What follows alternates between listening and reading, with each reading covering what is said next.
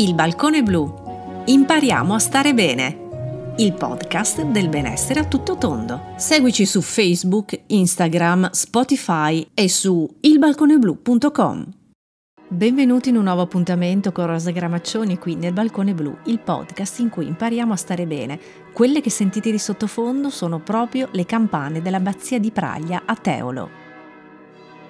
Qui sono state anche ambientate alcune scene del romanzo Piccolo mondo moderno di Antonio Fogazzaro. Ci troviamo a pochi chilometri da Abano e Montegrotto Terme, in provincia di Padova.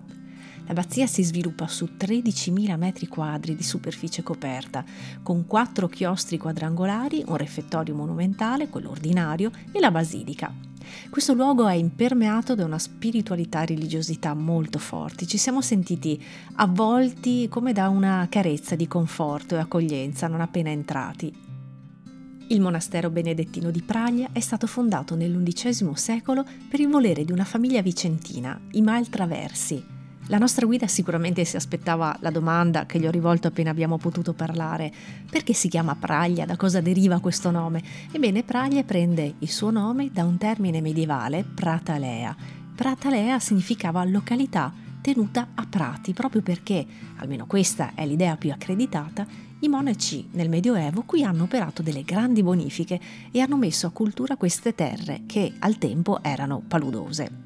Non vi faccio tutta la storia dell'abbazia, dato che nella parte text di questo podcast troverete il link al sito dell'abbazia di Praglia. Vi posso dire che dopo una serie di vicissitudini eh, che hanno visto costretti i monaci benedettini ad allontanarsi da questo posto, gli stessi sono riusciti a tornare ad abitare il monastero nel 1904.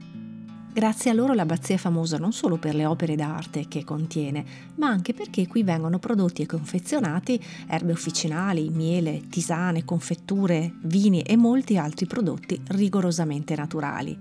Vi ho parlato dei chiostri, del refettorio, della basilica, ma ci sono altri spazi che rendono famosa questa abbazia il chiostro botanico, una volta qui si coltivavano le erbe aromatiche, mentre adesso è un bellissimo giardino. Se volete farvi del bene, ovviamente farlo anche a loro, potrete acquistare nel loro negozio, tra le altre cose, anche creme cosmetici per le quali utilizzano esclusivamente erbe officinali e prodotti derivanti dall'alveare. La spezieria ha sempre giocato un ruolo importante, ma non pensate che tutto si sia fermato ai tempi passati, dato che in tutto ciò che fanno questi meravigliosi monaci combinano l'antico sapere tramandato nei secoli con le tecnologie moderne e poi gli spazi che una volta contenevano l'antica cisterna dell'acqua e che adesso servono per affinare i vini eh, bianchi e rossi perché, come vi dicevo prima, qui producono anche dell'ottimo vino.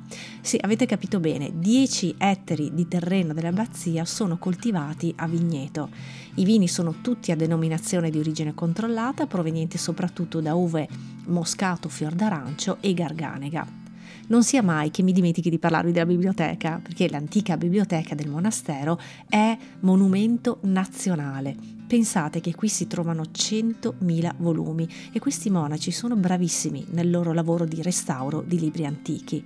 Se poi siete alla ricerca di quiete e relax, troverete la foresteria sui lati del chiostro rustico. Infine, se avete piacere, prima o dopo la visita all'abbazia di Praglia, di sgambettare appunto un pochino, fate il Sentiero del Giubileo, un percorso facile ad anello che inizia proprio nel parcheggio del monastero. Sono 90 minuti, mm, per percorrerlo appunto ci si impiega più o meno 90 minuti, eh, circa 4 km, un dislivello totale di 200 metri. Dato che la segnaletica è poco presente e anche se il sentiero è abbastanza visibile è meglio che teniate sempre a portata la cartina, abbigliamento e calzature da escursionismo sportivo, zainetto e acqua. Rosa Gramaccioni vi saluta e vi dà appuntamento al prossimo podcast qui nel Balcone Blu.